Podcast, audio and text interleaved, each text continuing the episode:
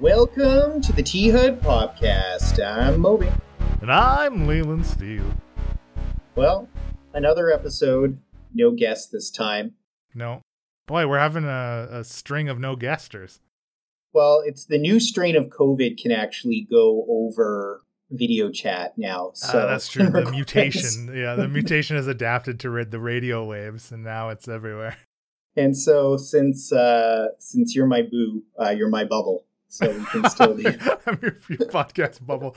Well, did you hear that? It's in Canada now, this new UK strain. I did. Yeah. Blame the British. You know, they were terrible colonial overlords, and now they're plaguing us with their shit. Actually, I heard them saying that they are, I don't know what kind of punishment, but they're like either fining or going to charge the couple or whatever that didn't properly disclose their contact tracing and stuff, and as a result has let it spread, basically. Yeah, and I talked about that with my girlfriend, and she just, I don't know, about an hour ago, and she brought up a good point about it, which is, like, you're going to see more people get dogs because then they'll be allowed out, and they might have less kids. Like, you're going to see behavioral changes from this. Yeah, well, that's what happened in wave one, right? Couldn't get a dog from a pound anywhere during wave one. Pound? Yeah, dogs everywhere. And the other thing is, like, okay, so it's creating like a double standard in society. It's kind of like a workplace, how smokers can get like a lot of smoke breaks, but other people can't get breaks. Totally. Like people at my work get tons of fucking smoke breaks all the time. You know, nobody else gets those breaks. I mean, I guess we get coffee breaks, but it's not the same thing. So yeah, no. Did you hear about the couple trying to circumnavigate the dog thing, and a wife had her husband on a leash, taking her husband for a walk? Well, that's actually what I was referring to. That's what I was referring to. They both got fined $1,500. I think it's because they broke curfew in Quebec or whatever. They did, yeah. And like being locked in since 8 p.m. is pretty shitty. I mean, that's like an hour from now when we're recording. That would suck if that's your everyday. Yeah, well, I mean, I don't get like, it's like I had the same thinking during like wave one when like businesses had reduced hours. Like, how does this make much sense compacting hours of operation for this? You would assume the same amount of patrons that you have to service, but into a narrower time frame as far as keeping people safer. It seems counterintuitive to me. I don't get it. Yeah, I think so too. And, you know, people are going to find a way around this stuff to basically stay sane. So yeah, people are going to get creative. You'll see more people out during the day. The weekends are going to be absolutely bonkers, afternoon. Yeah. But yeah, it's depressing. Well, I mean, that's our pre-banter there. So you know what? I am very surprised though, like through this whole thing, we've very rarely spoken about COVID, really. So, like, it took us this long to actually really kind of talk about it. Like, we kind of don't bother mentioning it, really, right? Like, everyone knows it's there. Yeah, we've kind of really more touched on just results of it. Like, oh, yeah, we're doing a lot more video board gaming or something like that. So, yeah, but we haven't actually really talked about the virus or its impact at all. But I mean, you know, we're supposed to have fun here. I mean, that's why listener listens to us is we're all super fun. And so, you know, if we start having the T-HUD mental health cast, I don't know how popular that would be. We're all so sad. These fucking days, I could maybe use something like that, but fuck. Well, okay, you're right. Let's get on to banter. Do you have banter? I do have some banter. So I've got a couple. Do you have any, by the way? Yeah. Okay. Yeah, the first one I have, Deadpool 3, rated R and part of the MCU. I think that's cool. I'm not necessarily surprised that Deadpool is actually going to be rated R even in the MCU. I think were they to pull the plug and go PG-13, some sort of marketing person should tell them that they were going to lose a lot of viewers. I mean, that's part of the appeal of Deadpool. Yeah, exactly. Do you have a comment on that, good sir? Or not? Really? It's okay. Well, I mean, Yeah, Deadpool 2 was okay. I mean, I like the first one better. Maybe because it was more novel, I think, is probably what it was, right? Like, that plays a lot into it for me, I think. It's just, I don't know. Of course, it's part of the MCU. Cool. And yeah, it makes sense it's rated R. I mean, it's just, it is a logical choice. Well, good. So logic, some logic does survive. What is your first banter? Okay, well, I have two kind of closely related. One, I've been playing a lot of Slay the Spire. Very recently, okay. Which, if you're unfamiliar, it's like a deck. It's a video game, but it's a deck builder as you're moving through the three acts of this spire. You know, constructing your deck to combat the enemies and or random encounters or whatever. It's very addicting. It's super fun. It's easy to just play, and I've mostly been playing it just sitting on the couch watching Star Trek, more Star Trek. So I'm almost done Voyager now. I finished Deep Space Nine forever ago. I'm like halfway through season 6 of Voyager. So I'm just burning through. I like Voyager. I was kind of disappointed how long it took Seven of Nine to join the show. I had no idea when she just joined the show. So far, I think Deep Space Nine is far superior, in my opinion. It just feels, it's just like Voyager is just when I think of Star Trek, Voyager is the stereotypical concept of Star Trek to me. No definitive overarching plot, but just a lot of like, you know, episode of the week kind of things, right? Obviously, I mean, it being a product of its time when it was first airing and stuff, like that's how TV was consumed anyways, right?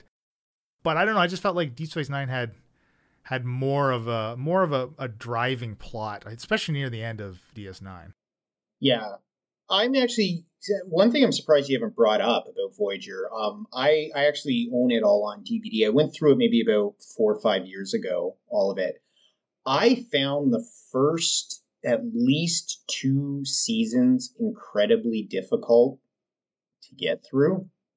I felt they were, for the most part, quite boring. I mean, not every episode was, and the weakness, how they approach the combat, I never get that. The combat's the exact same in Voyager all the fucking time. It's like target the weapons array, then target the engines array, or flip those, and leave this homicidal enemy that wants to gut you just like dead in space, but of course you'll leave them with enough food or air. It's like, just blow something out of the sky once in a while.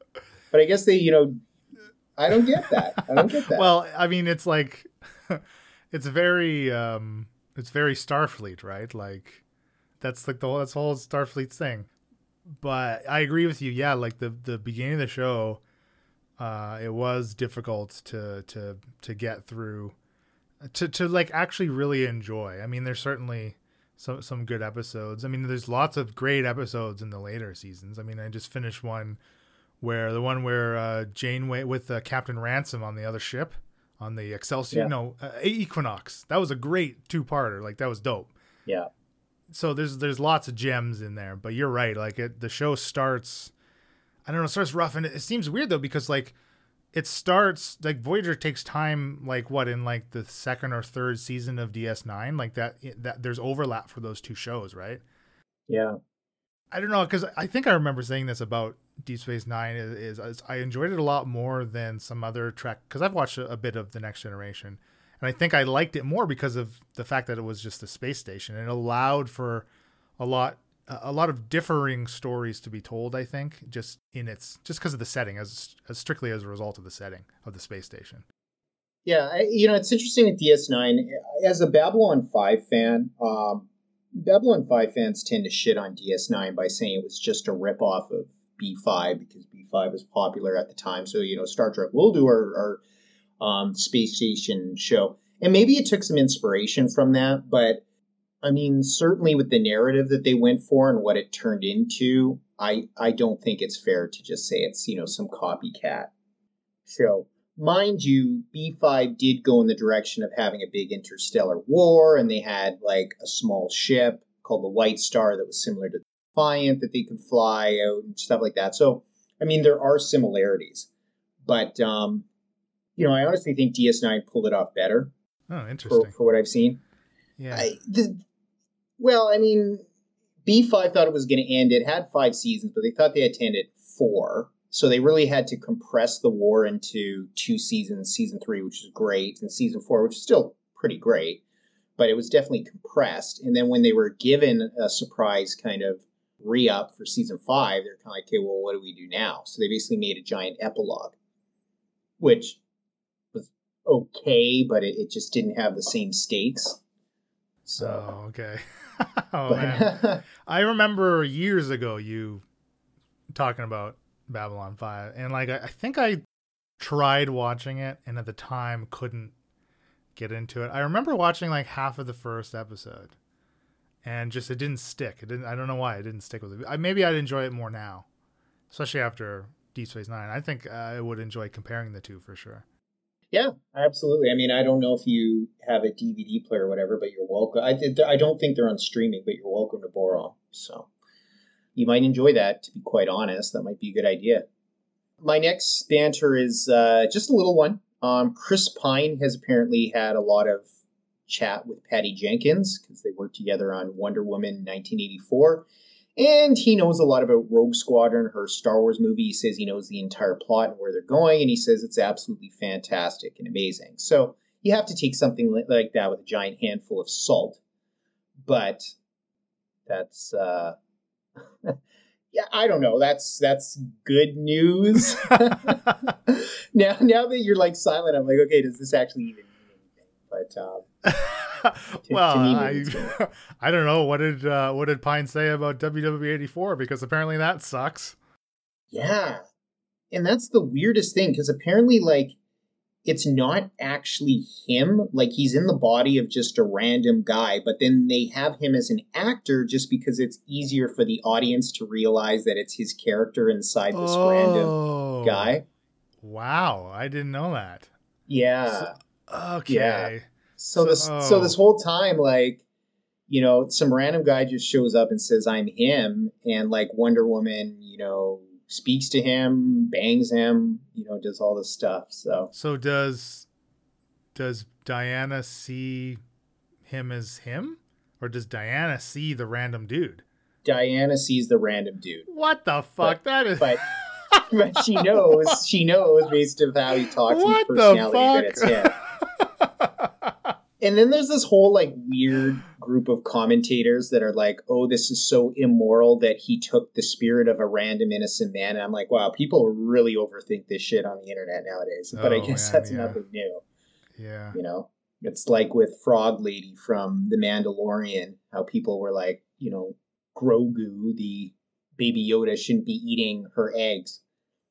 I'm sorry, I eat eggs all the time. Yeah, have you ever had fucking scrambled eggs? Scrambled eggs, and they specifically mention the eggs are not fertilized in the show too, which is hilarious. Okay, well, that's fine. That's bizarre. You know, I was going to watch Wonder Woman 84 over the holidays, but I wasn't about to pay $30 to watch it. Because I think it's only in Canada you can pay $30 if you have a Crave subscription to watch it, whereas right. I think you can just watch it in the U.S. on HBO Max. I'm not actually sure about that, but I wasn't about to pay $30 to watch it.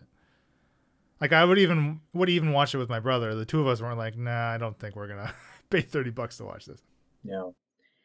Now, it's going to be a weird movie weird year for movie releases in that way. I mean, I tend to wonder if there's any release I'd splurge. I don't think I'd go down the rabbit hole of HBO Max just for a couple films. WB's lineup is weak as fuck in 2021. Oh, okay. It wouldn't be worth it. There's a lot of movies that may be interesting, but I have never heard of them, or I have no idea what the plots are. But I think there's a new Suicide Squad movie in 2021. Oh. That's the only superhero stuff from WB. But everything else is like, I was looking at the lineup a couple weeks ago, being like, what actually is coming out in 2021? Because I was interested to maybe get it, but I don't think it's worth it. I don't know. I definitely would not do it. Especially if you then had to pay $30 per movie on top of it to watch yeah, I don't know. Well, we'll see what happens. It'll be interesting to see if they bomb out or what. So, what's your other banter? That was it. I kind of rolled the Slay. I mean, I didn't really talk about Slay the Spire. I guess I could talk more about Slay the Spire. Well, I don't know what it is. What do you do? Okay, so literally, there are 4 characters in the game, but you need to unlock them as you progress through. And so when I say like a spire, that's the plot of the game, right? The loose narrative of the game. It's really broken into 3 acts that get exceedingly more difficult. There are multiple like levels per act that you kind of work through, and you have the map is like this branching pathways, right? And you can see what is at each point, either an enemy, like a shop, or a question mark, which is a random event, and resting places where you can heal and stuff. You can upgrade your cards. Every time you defeat a monster, you get to add a card to your deck, right? And then you, like a normal deck builder you would play on the table, at the beginning of every turn, you draw a hand of 5 cards, and then you can play the cards. You have a certain amount of energy. The cards have an energy cost. Kind of the normal basics of a deck builder. But there's a lot of, like it's a perfect video game. And they actually are coming out with a physical version that is multiplayer. It's not just a solo version like the video game is. Of course, the immediate thing, like my comments about it aren't any more unique than Joe Blow's. How if it's the exact same gameplay, it's going to be incredibly tedious to maintain board state on the table. Like, I mean, if depending on the enemy could have over 100 hit points, and your base strike card deals 6. So every time your turns are going by, you're removing X amount of HP from every monster. Sometimes there's 3 or more enemies. Or like, I assume they found a way to streamline all that shit and maybe simplify it.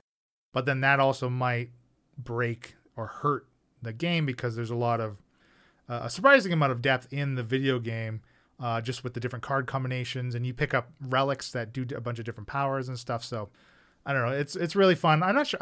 I don't know if you would dig it. I'm not sure actually. Yeah, maybe I played at your place sometime or see it. I remember, what was that game? You were playing some game. It was either you or Dan, listener Dan, and it was called An Epic. And I right away was like, oh, that sounds cool. I'll go buy it. And whoever of you I saw playing it was like, no, Moby, that's probably not your thing. And I bought it, played like 30 seconds. It's like, yeah, this isn't my thing. That wasn't me. That was not me. That happens, and I don't blame anybody for that. So, okay, that's cool. Yeah, that's all I got. All right. Well, let's jump into our first section here, our first main section. Crazy about cardboard. Civilization what? Sexy 6. Yes, this is me announcing that. This is me announcing that segment. That's the first time in show's history. It is. It is true. And listener might be going, what the fuck's going on? Or listener probably more likely just doesn't even care. But the reason for that, I had this idea when I was putting the show together, Crazy About Cardboard board game segment. But, I've been playing Civilization VI a lot again with non-listener Joe. And by the way, I love how we're like dividing the world into listener and non-listener for the final battle. Or at least I did that. Very binary. Yeah, so Joe and I were playing, and we played a lot on Saturday, and it was a lot of fun. And, I just kept thinking through the whole thing. I'm like, this really is a board game in digital format. Like, there is nothing separating this game from a board game except that, I guess the UI, the interface would not be fantastic. But, I mean, you'd have to adapt it for a board game. But I don't know. In my opinion, it's basically a video board game. There are other board games that have been transferred into video games. So what's the difference? Honestly, like on first, I know you played it a little bit. On first glance, what do you think about it? As a potential board game.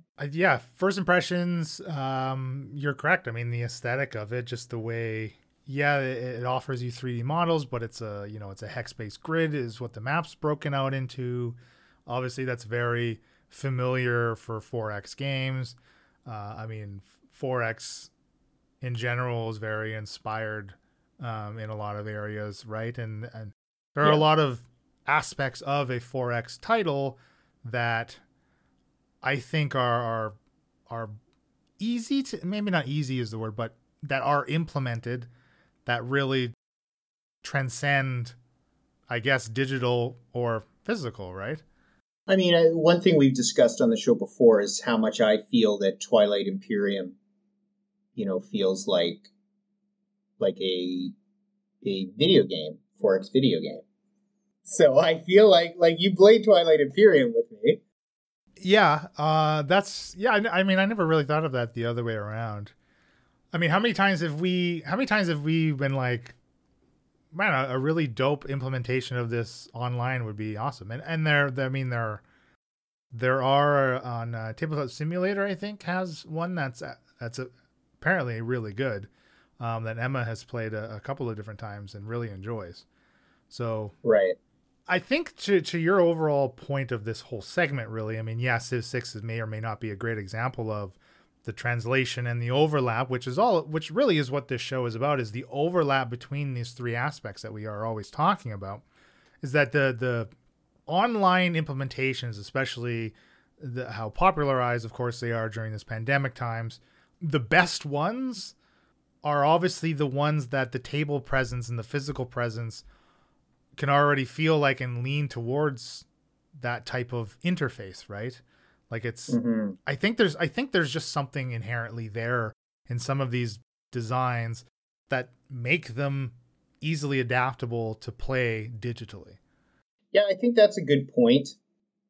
And, I think if I were trying to make this point maybe 10 years ago, I would have much less of a leg to stand on, you know, without having so many tabletop simulators, at least, you know, high quality ones, you know, available and things like that. I mean, I guess one of my points is that it seems like we're merging in the digital space with board games a little bit. Like, I don't want to use hyperbole here, but it just feels like, just with all the different places you can play online, board games, actual board games online, that there's starting to be a little bit of an overlap there. I mean, I think you have to admit that there is.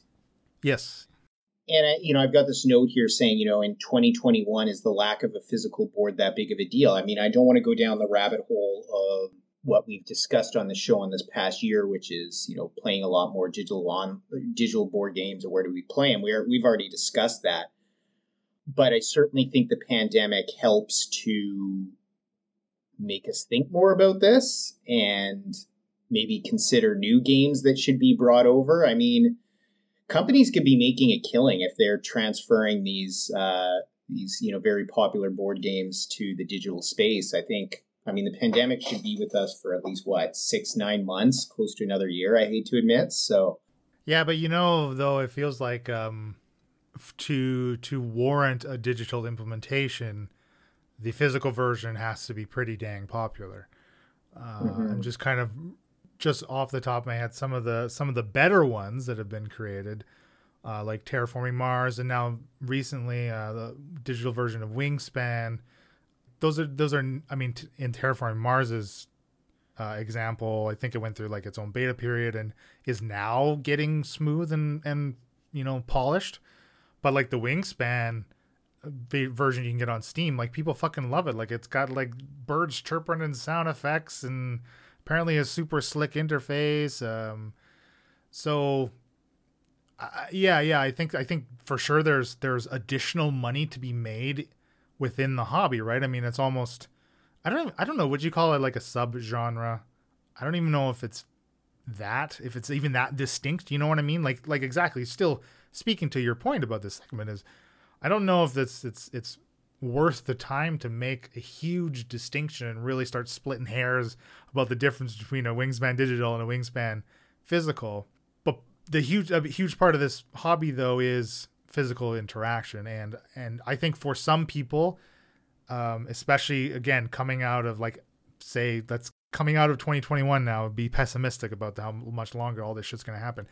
Coming out of 2021, undoubtedly there's going to be a large portion of people where playing digitally will replace playing physically for them. But yeah. I think on the other side of that margin it's much larger for the people that it could never replace sitting down at the table with three other people and playing a physical board game. Mm. Yeah, I think, well, I mean, what's your opinion on that? Like, you had been playing less physical board games before the pandemic. We were just playing less and less. Are you more switched over to digital, or would you like to go back? Would you like to play more physical with us and others? Definitely physical, for sure physical. I mean, ever since listener Riley and his wife moved away, like, yeah, because they were my regular gaming group, really, right? I mean, obviously, get together with T-HUD to play as much as possible, but nowadays it's like pre-pandemic, like it was just fewer and fewer between, right? I mean, again, the only time that you and I were seeing each other was when we were recording, when we were really getting together to record, right? Like that was our hangout time. I mean, what do you say? You get older and you gotta, if you want it to be the priority, you gotta just make it the priority. Yeah. And obviously I wasn't, I mean, not to turn this into a fucking therapy session, but like, my friend. Right.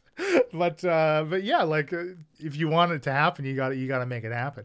And there are plenty of groups around, you know, the GVRD that I could find if I wanted to branch out and find more people to play physical board games with, and yada, yada, yada.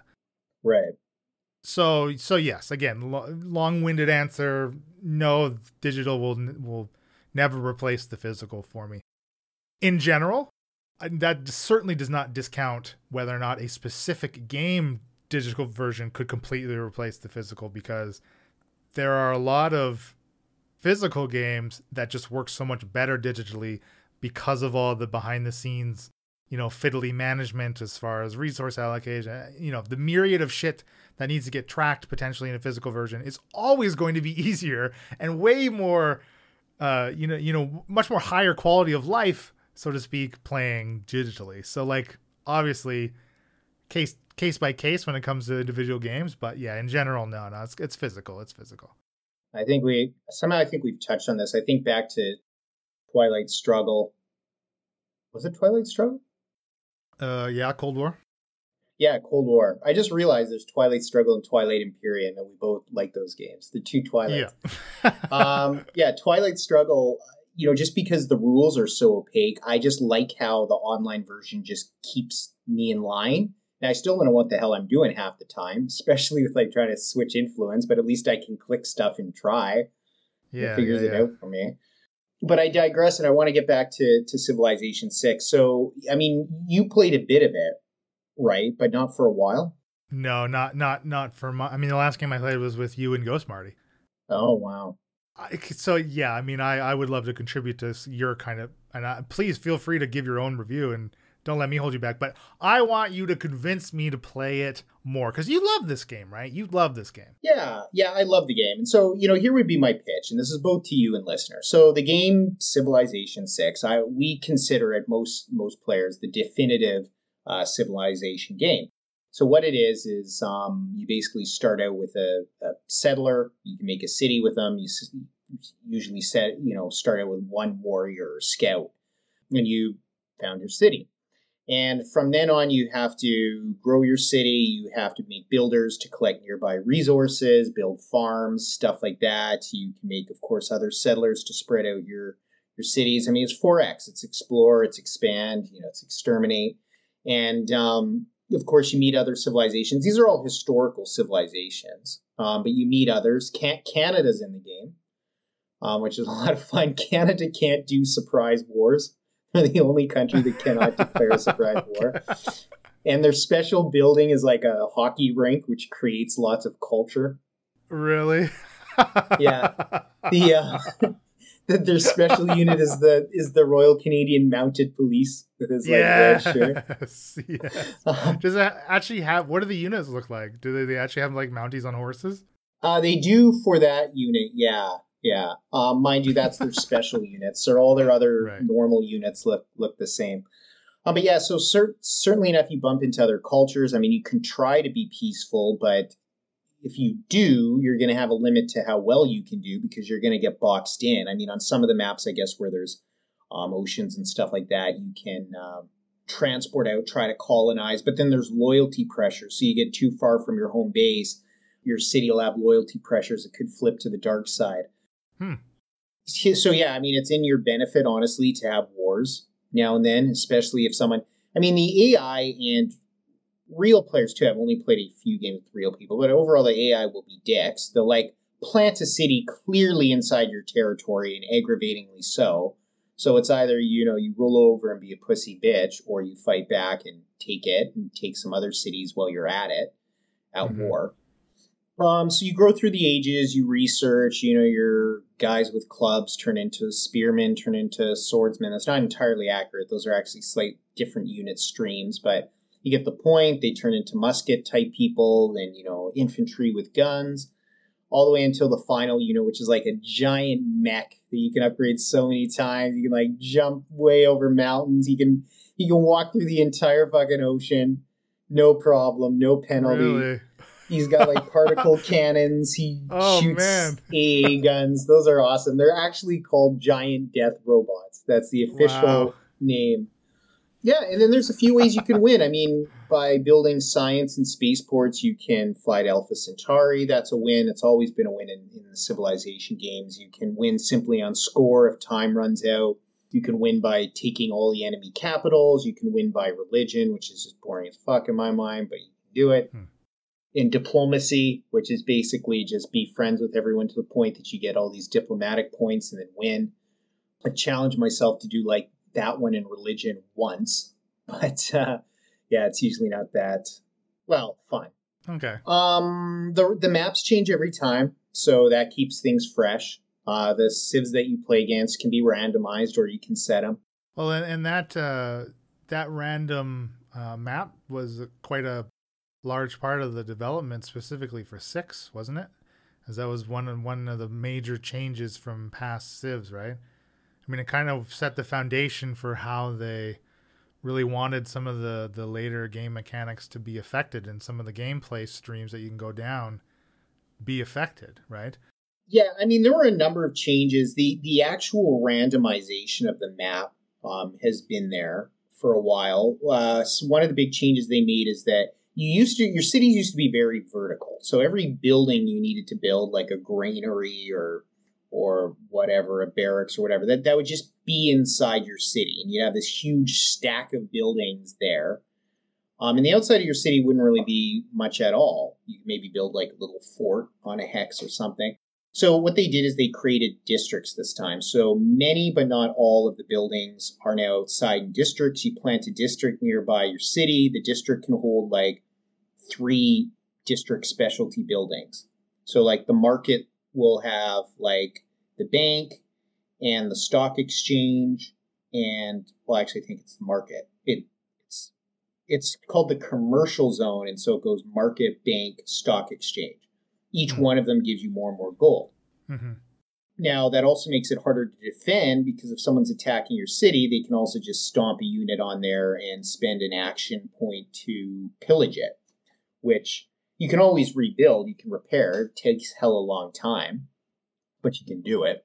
So that was a big change. Another big change in this one, which I actually don't like, and this is kind of later stuff. This is in some of their expansions from the past year or so. They've added a lot of weird supernatural elements that you can turn on or off. Like, they've got this stupid one that Joe liked where by the end game, like meteorites would hit the map like every turn or second turn, and like they would hit directly on someone's city. So people were just losing cities left, right, and center, and it's not fun. It's chaotic. You spent the whole day building these cities, and then that happens. There's one with the secret societies is okay. You can link up with the secret society. I don't think it really affects the game that much though. So in that case, I don't really care.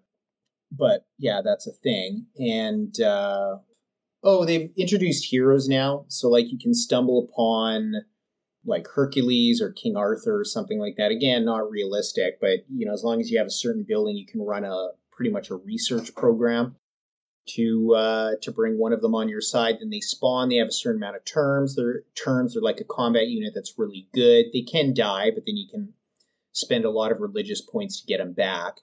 I don't like those changes. I just like, I'm not saying I like the vanilla game. I like the new civs and units that they've added and stuff like that, but I don't like that supernatural crap. That's just dumb.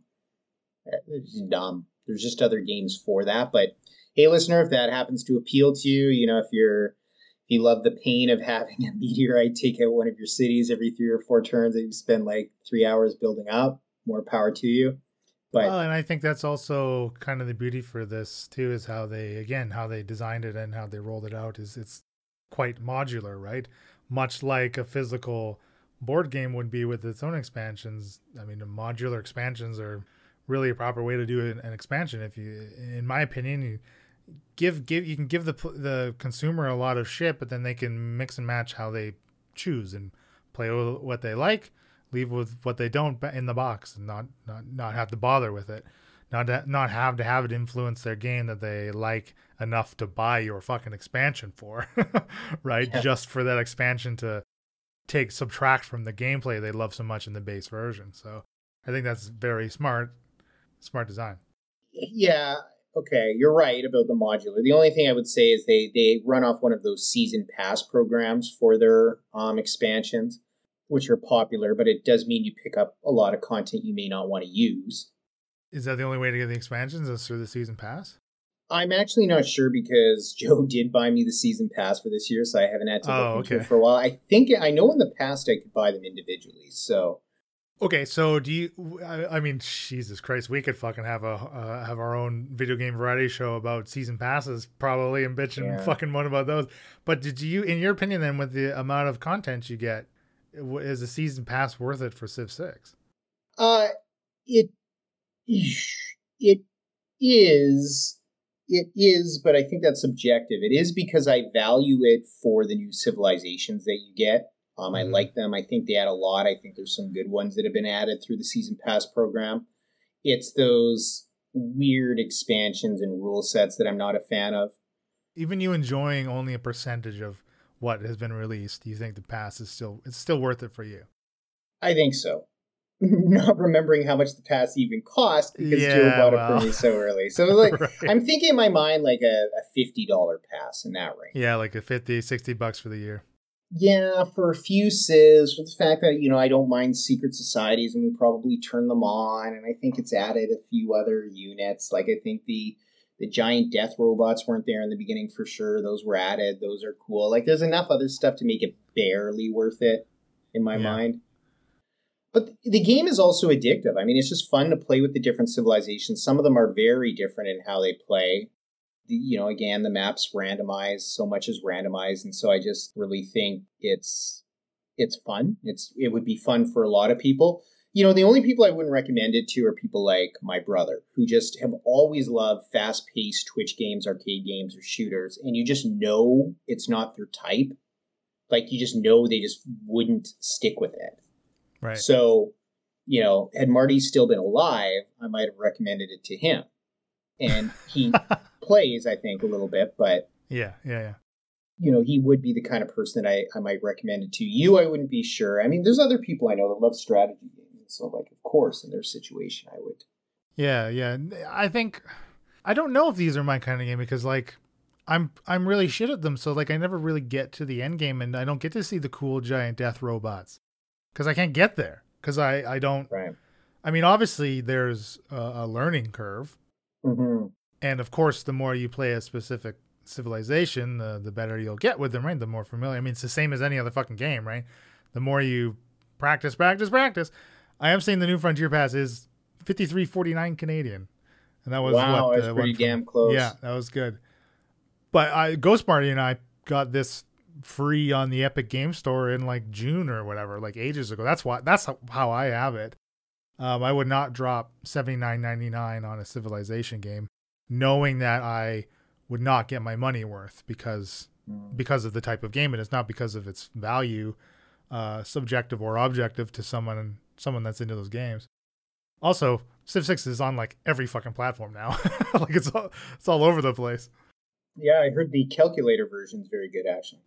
Yeah.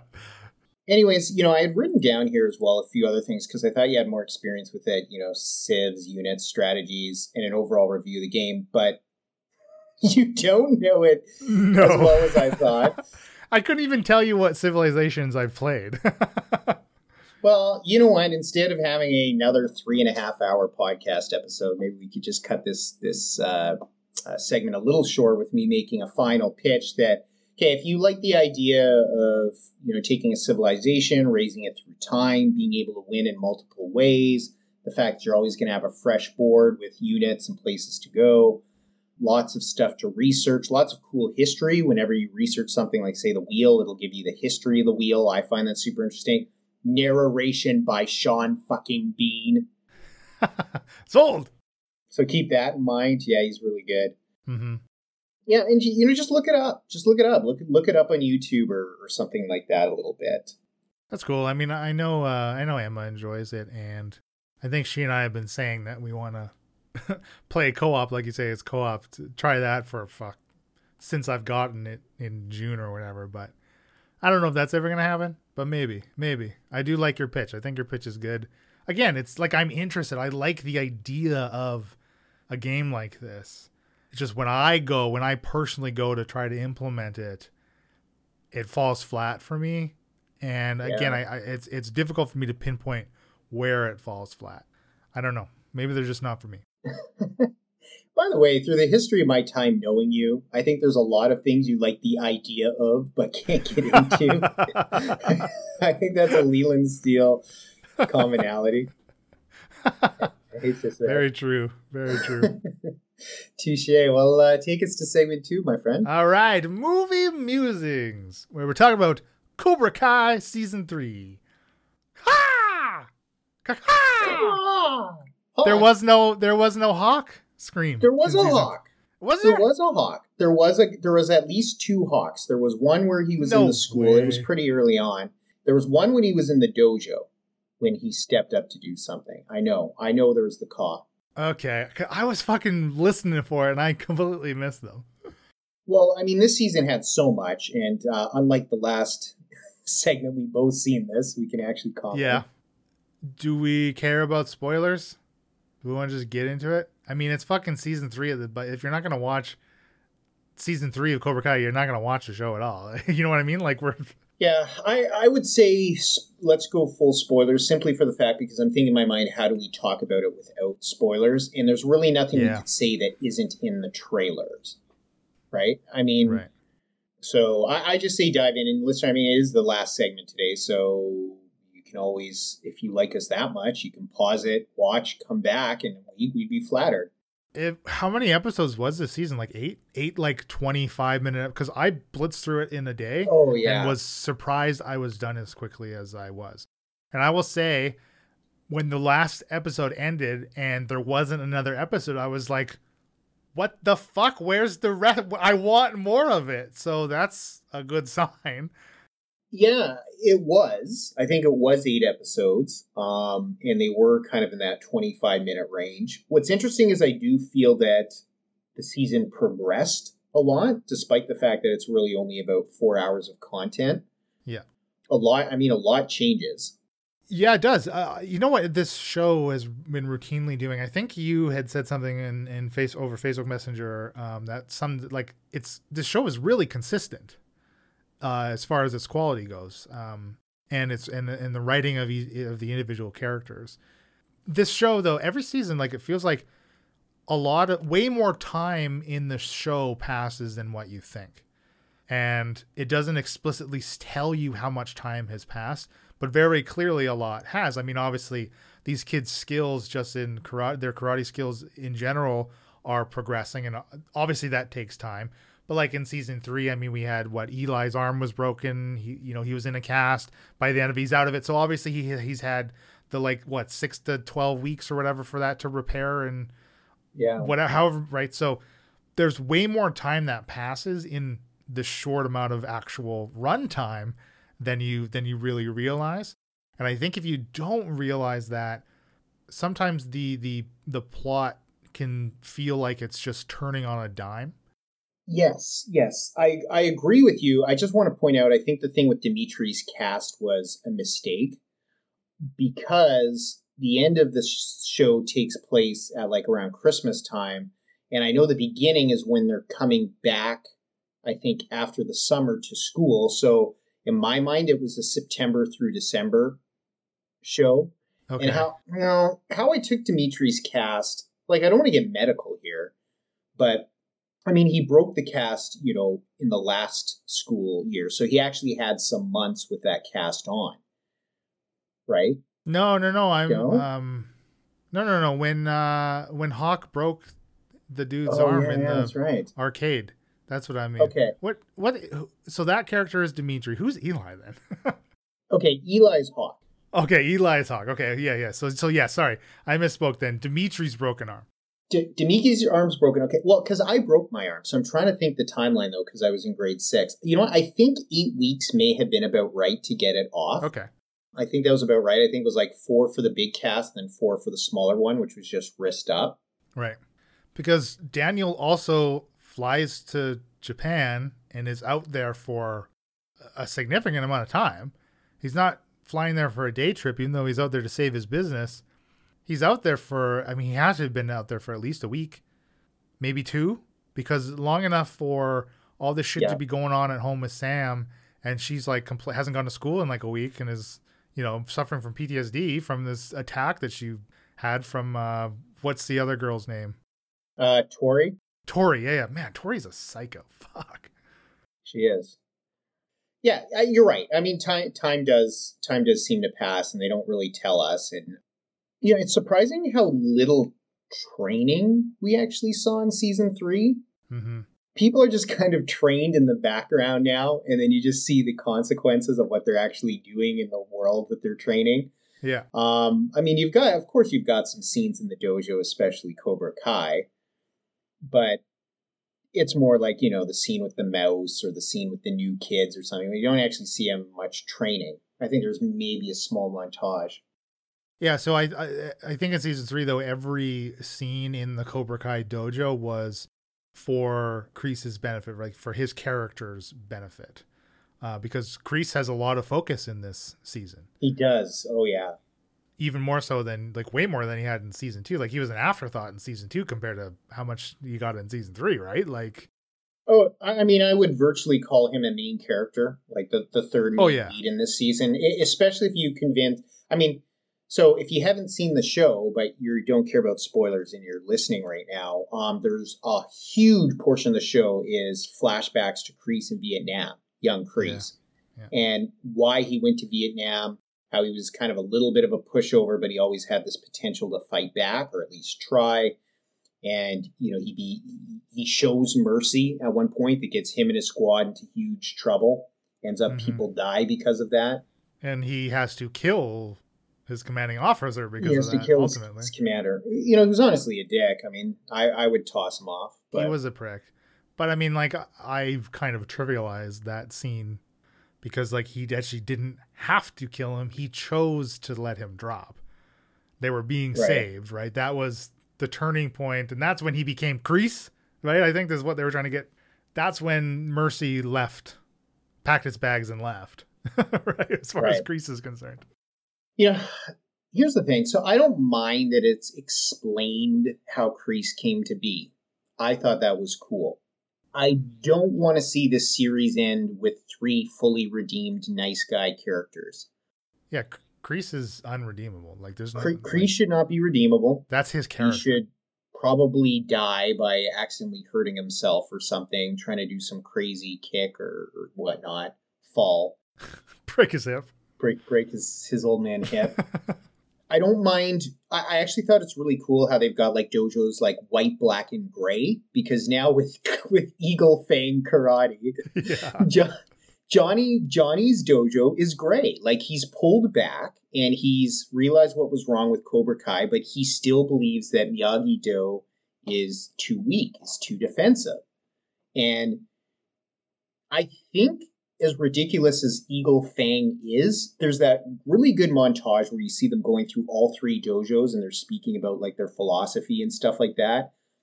I would want to join Eagle Fang Karate. Like, that's my style.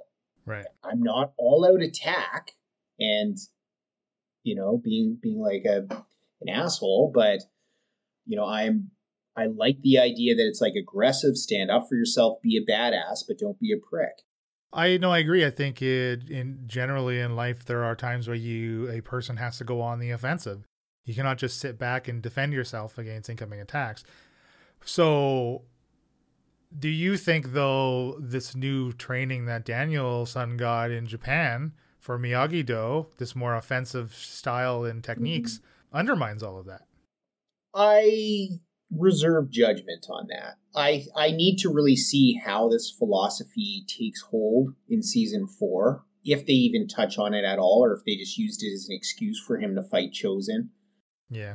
Which was cool. I mean, I'd never seen Karate Kid 2. Was it 2? I think it was 2 where he goes to... Yeah, it was 2, yeah. And, that whole meat on the nose thing instead of finishing him, I thought that was good. And I thought it was awesome that, Chosen gives him this kind of extra information about Miyagi-Do techniques. I think if anything where they should take it is to further bring Daniel and Johnny together, as much as they hate being brought together like they are right now, because maybe the series ends with 2 separate dojos, but they kind of, you see them look at each other like, yeah, we know our philosophies are closer than we'd like to admit. Yeah. Do you think Johnny will be able to retake the Cobra Kai name, or you think Cobra Kai is done? By the end of it, like the end of the series, Cobra Kai will be put in the grave. Oh, that is a damn good question. Because I think currently where Johnny's character is, he's past it. And he doesn't need it anymore. He doesn't need Cobra Kai anymore. You're right. There's so many ghosts. There's so many ghosts to it. Mm-hmm. Well, there's a fucking ghost walking around in the walls of the dojo. His name is fucking John Kreese. Right? Like... Yeah. And like, how do you go back? How do you go back and be like, yeah, we're the old Cobra Kai now, post Kreese. Is anyone going to want to join that? Mm-hmm. I think it'd be hilarious if he just keeps Eagle Fang going forward. I mean, as lame as it is, but that's Johnny. So that's my hope. I want to ask you now: have you seen Karate Kid 2 or 3 growing up? Not 3. I don't think I've seen all of 2 in one sitting. Okay. My question being to you is how did you feel them bringing back Chosen? I forget her name, Daniel's ex-girlfriend who's in Japan, as well as Ali. I'd like you to comment on them either in aggregate or if you liked some, didn't like others. What do you think of those guest appearances? I mean, they all didn't really mean anything to me, not like, because again, like the sequels, I'm less attached to the original. So I think it makes sense that they came back. I like the fact that Daniel went to Japan to try to get back to these roots that he's so ingrained in. I mean, yeah, they're not his biological roots, but there's still this family that he found with Miyagi and wants to get back to. I think it was cool him going back and finding a fucking shopping mall on the little village that he was in, 30 years ago. And I think the fight with Chosen was good when Daniel was getting his ass kicked. Like, that was good. Like, it was, I don't know. I liked it. And Ali, her name is, right? Ali, you said? Yeah. Yeah. Oh, I think she was a great recurring character. They handled her character exactly how they needed to. She definitely did not need to come in and stir up any additional fucking love interest bullshit. Like, that just shows, it's funny how she seems to be, I mean, again, Ali and Daniel's, what's Daniel's wife's name? God, I always forget what her name is. I remember the real actress's name. That's the weirdest thing, but I can't remember her name in the show. But like those 2 women now, like those 2 characters are like the 2 most mature characters in the entire series, right? Like they are what you would think 30 years later, a reasonable adult would have come to the place in their life that they would come to, the reflections on the past time, like when they were sitting at that Christmas party just reminiscing about the good and the bad times, right? Like it's with, you feel that it's with 30 years of hindsight, right? Johnny and Daniel are not past that, like they don't have that hindsight because they're still they're still living 30 years ago, and they need to mature, and I think they're both beginning to mature. I mean, by the end of season 3, like they've effectively joined forces, right? I mean, yeah, they have to because Kreese is a bigger threat. It's like the enemy of my enemy is my friend at this point. Right. But I think it makes sense. Like, it makes sense. Nowhere in this season did I feel like, I don't feel like that character would do something like that. But okay, let me ask you, what did you think of Ali? What did you think of there? I want to ask you the same questions then. She was definitely the best of the three that was brought in. I didn't mind the other two. Like, Chosen had a purpose, I think, in that he trained, the more aggressive Miyagi-Do techniques. Daniel's ex-girlfriend, she was probably the most forgettable. Mm-hmm. She's a nice person. She's a good actress. She's in Picard as well. She plays the main bad guy. Hmm. But Ali was really good for the reasons you're saying. She's a grounded character. She's a mature character. But the whole point of Cobra Kai was that Johnny wasn't just this pure evil, one-dimensional character in the first movie. That, there were reasons he was angry. There were reasons he was jealous of Daniel or fought him and stuff like that. And one of the main reasons is Daniel encroached in on his girlfriend. And they go through that in, like, How I Met Your Mother, and like the famous thing that probably helped get Cobra Kai on the go. And so what you see is how Ali and Johnny actually related when times were good. And I honestly think it led to character development for Johnny, at least in my eyes, seeing that, yeah, he was a good guy. He was a boyfriend. He really appreciated them. And like the two actors seemed to actually have pretty good chemistry. Like, it was believable that they would have dated and, had fun and be a good couple. I thought it was really good. And I thought Elizabeth Shue, the actress, she really took the role seriously. I love when they first get to the diner, how Johnny overhears that guy order like a vegan no soy patty or something. Yeah. And so he orders that too, and she's like, oh, don't know what the fuck that is, but yeah, I'll take a burger. I'll have the cheeseburger. And I think like every guy has had a date like that at some point where they've tried to impress a girl and the girl's just like, okay, all right. Right. Yeah, exactly. So yeah, I thought that was great. And Daniel's wife is always so good. She's so good, like, just as an anchor, like you said, to show the ridiculousness of the story. That it's like these warring karate dojos leading children to fight to the point that, like, one kid almost dies or gets paralyzed. Mm-hmm. Sam's got her scars because she got cut with those cat knuckles or whatever. And it's like, look at what you're doing. Okay, so this is one of the main questions I wanted to ask you about this season. Do you think it is getting too fantastical? Because this whole season was fucking bonkers with what Cobra Kai were doing and all the fighting in the fucking arcade. And, the fucking end fight was great in the house when they literally threw that kid through the window and broke into Daniel's house and trashed the fucking place. Like, that was a great fight and a great scene and a real great end to the season. But like, what? What? How? Like, well, you're right. You're right. It's walking that line. And the problem that I have with it is there weren't consequences for that fight. Like, it was like the fight happened, and the next thing Daniel and Johnny are just like training the kids. And it's like, no, you busted up his house. Get the kid's parents to pay for it or something like that, right? Exactly. Yeah, like, there's no call your mom in this series, which is interesting. Like, these kids just do their shit. Yeah, it's fantastical. This season, Jeff definitely had a lot more fighting than training. I'm hoping that season 4 gets grounded and that it's more training, and then you have like an epic episode or two that takes place at the all-state championship or whatever they call it, the Valley Championship. Let's have some awesome fighting there. Let's have all these big pair-ups that we like and are hoping for. I got to tell you, I got to say this just because I love this part of the series. I love how like Demetri, the nerd, gets like the hot blonde that comes back from France. Somehow that's believable. I don't know why it's believable. but somehow it's just believable in my mind that that could happen. Just, it seems like the nerds sometimes went out, and Demetri's really grown on me. I absolutely hated him, like the first season for sure, if not the second. Mm-hmm.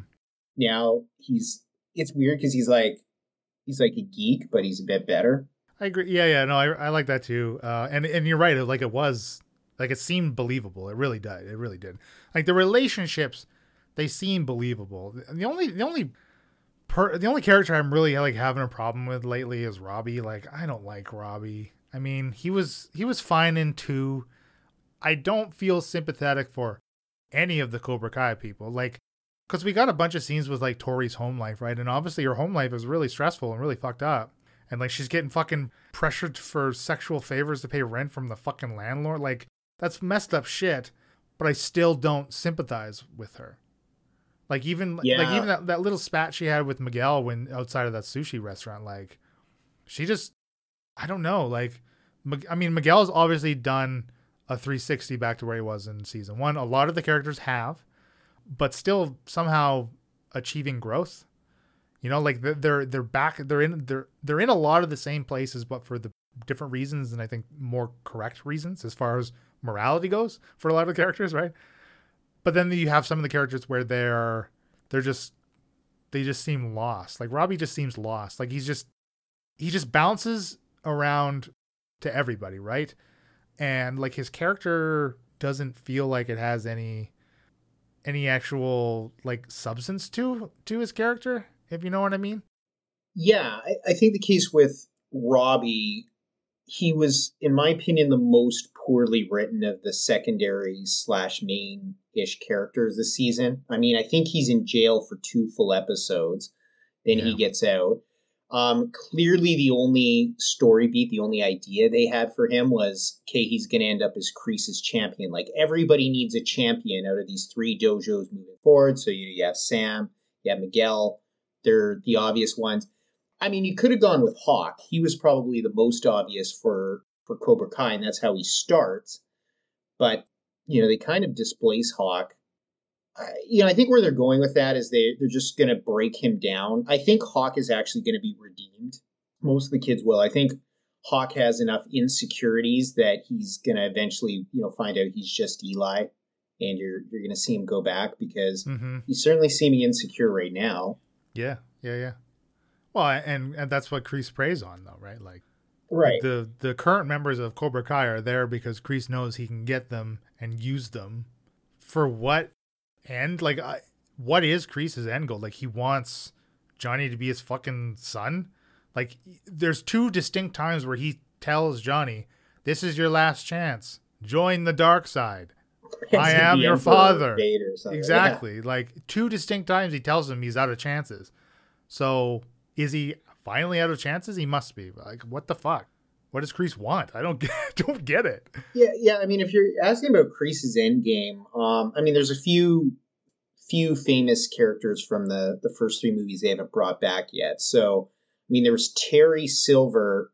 I'm a little bit speaking out of my ass because I haven't seen the movies, but I believe he was a rich bad guy who wanted to spread Cobra Kai, like, to other cities and stuff like that. So I would not be surprised if Kreese, now that he has his dojo and his people, he's going to get in touch with Terry Silver and try to spread Cobra Kai. Okay. Another possibility is to bring, somehow the 2 of them found, like, the super good karate guy that they basically hired. His name was Mike Barnes in the movie. And they just got Mike Barnes to be their champion. They basically bought him as a mercenary. And so you could bring him back somehow too. Maybe he's gotten wealthy somehow. Yeah. Kreese makes a call to his war buddy, right, at the very end of the season to who knows what the hell he's going to do with that. Probably something to either try to hurt Daniel or Johnny, right? Like, what the fuck else? Right. So, again, my point is, I think his idea is to spread his version of Cobra Kai outside the valley. So that's what we'll see. Maybe it'll be contingent on him or his champion winning the tournament or something like that. So, yeah, I don't know. We'll see what happens. They've really left season 4 open because all we know is they're training for this championship. And that's all there is. They can kind of do anything they want in between. Okay, well, here just the thought occurred to me. What if they, like, flip the script and season 4, episode 1 is the Valley tournament, and then we see the fallout after the tournament for the rest of season 4? Ballsy. Yeah, that could be cool, because otherwise, what do we have? I mean, we have more training. They're getting ready for the All Valley for a whole season again, which they've done for the last two seasons. It just feels like something fresh would be great. Yeah, I think so too. I'd be surprised if they went in that direction. It'd be awesome if they did. If like literally the first shots are suddenly you're at this tournament. Mm-hmm. That'd be really cool. Huge cut forward in time. Yeah. It reminds me of like Planet Terror when there's the missing reel. And all of a sudden, like, all the personal relationships have, like, changed. Yeah. And there's, like, new friends and enemies are friends. And it's like, you know, suddenly you've got, like, Johnny and Daniel, like, clasping hands. Like, you son of a bitch. Yeah. It's like, what happened? What happened? That's funny. So is season 4 supposed to be, like, a final season? Have they even thought of that? It's not going to end in season 4. So they said season 4 is not the end. My guess is season 5 will be the end. But then apparently there's going to be some spin-offs. They said they're very open to spin-offs. I could see Miguel spinning off, running his own dojo easily. I don't know what else you could see. I mean, Johnny could move away on a sabbatical and start a new dojo. Like Tori, I hope Tori is not redeemable. I would love to see her in prison by the end of this. A lot of those kids fucking should be. Yeah, she's kind of badass, but still. Yeah, I think it's going to end. I think season 5 will be the last season. And then they're going to go with spin-offs. Okay. I mean, the spin-offs will probably suck, right? Like, it's not going to have the same magic. It couldn't possibly. They could be enjoyable. I guess if you feel attached to a particular character that gets a spin-off, you might really like it. But like Miguel can't hold a series on his own. Miguel is a perfect secondary character. He's the one to facilitate other characters' growth while growing in the process. That's all he's there for. That's all he's good for. I mean, like Miguel was the worst part of season 2, like by far. And I wouldn't say he's definitely not the best part of season 3. He's just like kind of, again, he's there for Johnny to find redemption again, right? Yeah. Just like he was in season 1, like Miguel's serving a lot of the same purposes.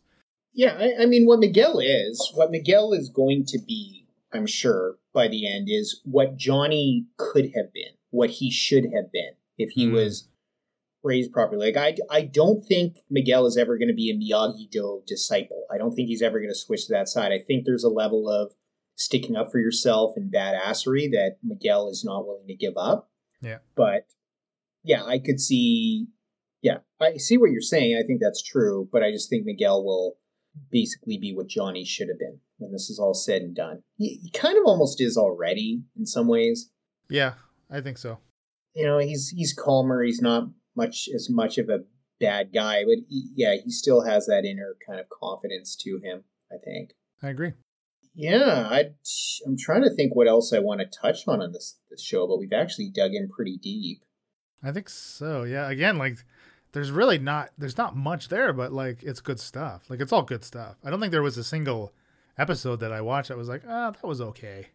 Like this show has always really utilized their time really effectively in their storytelling, and they're telling a very fast paced story very well.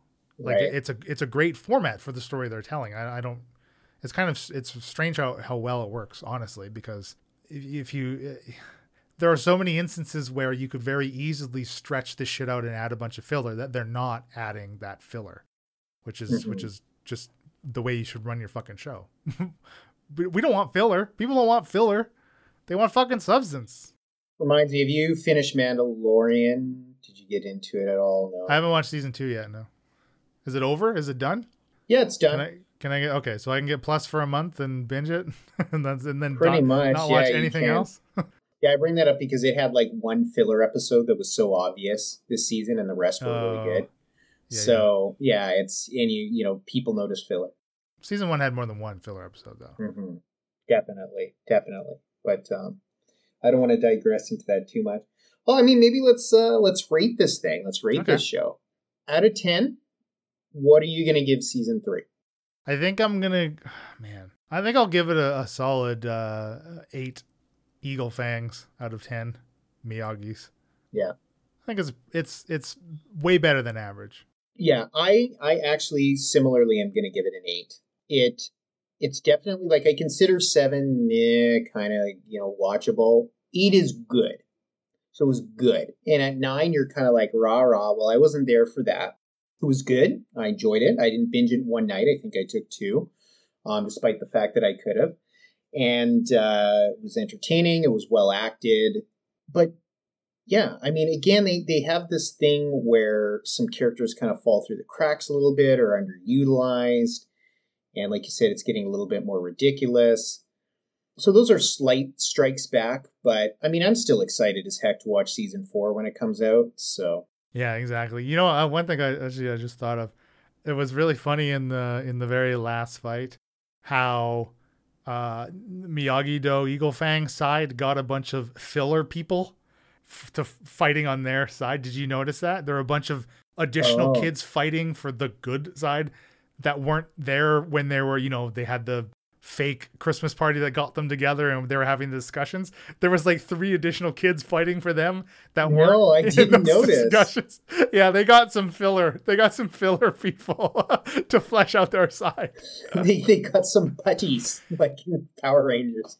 Because Johnny's and Daniel's crew, all of those kids are all what you could call main characters and primary/secondary characters, whereas more than half of the Cobra Kai Fang are just random faces. They're just bodies to fill. So right. I think that also is why, because of shorter runtime, like, oh, you're right, a lot of these characters just don't get any service or screen time, and then they're suddenly there, and then it's almost like they're caricatures of the situation that they're in because we don't know them and there's no additional depth to them kind of thing. So that's definitely a valid point. But yeah, they got some filler, and I think they're going to need to add some filler kids because their ranks are pretty slim right now. Right. You're right. It's just like random nerds. And maybe that's why I didn't notice. It's like random shrimp kids that you never notice in the hallway. It's like, okay, that kid's going to chess class or whatever. I don't know. I mean, I just don't. There are a lot of, like, there's some reoccurring kids in all the dojos that I don't care about, honestly. Like, there's the big black kid that just doesn't, I don't think his story is really endearing. I mean, Aisha from season 1 and 2, I think, just like disappeared. Oh yeah, shit. About her character. Yeah, didn't they say like she moved away or some shit? That she got like an offhand comment, some shit like that. Yeah, I mean, there's just a bunch I don't care about. Mm-hmm. So even the bully coming back from the first season, I was like, hey, whatever. I had no idea who he was until we saw the flashback. Well, it's because he didn't make much of an impact. Well, yeah, I just assumed they were telling us that those characters had significance through these new flashbacks. I don't know. Although when Eli beat the fuck out of that one dude, man, he tooled him. Like, holy fuck. He did. That was a good little scene. Yeah, holy shit. I mean, I think I don't know if I bought Eli's little switch at the end, right, in that last fight. I don't know. It felt a little contrived when all the other relationships and they're turning and they're flip-flopping, like it makes sense and it feels organic. His definitely did not for me. It didn't, because he was supposed to be so far on the evil side and, being rewarded for it in his life, getting more attention and respect. I mean, it's almost like, here's a little Jurassic Park reference. Like, we got Robbie here, so like we don't need Hawk anymore because we got Robbie. Yeah. So true. Well, that was good. Should we end the show stuff then? Yeah, let's wrap it up. Get on here. All right, end of the show stuff. Our website, ttpodcast.com. It's all our show notes, our past episodes, written content, links to all our socials, Facebook, Instagram. I'm on Twitter, Leland _Steele. And that is who I've been. and I've been Moby, and I'll just say what I always do. Take care, listener. Thanks, listener. Bye-bye.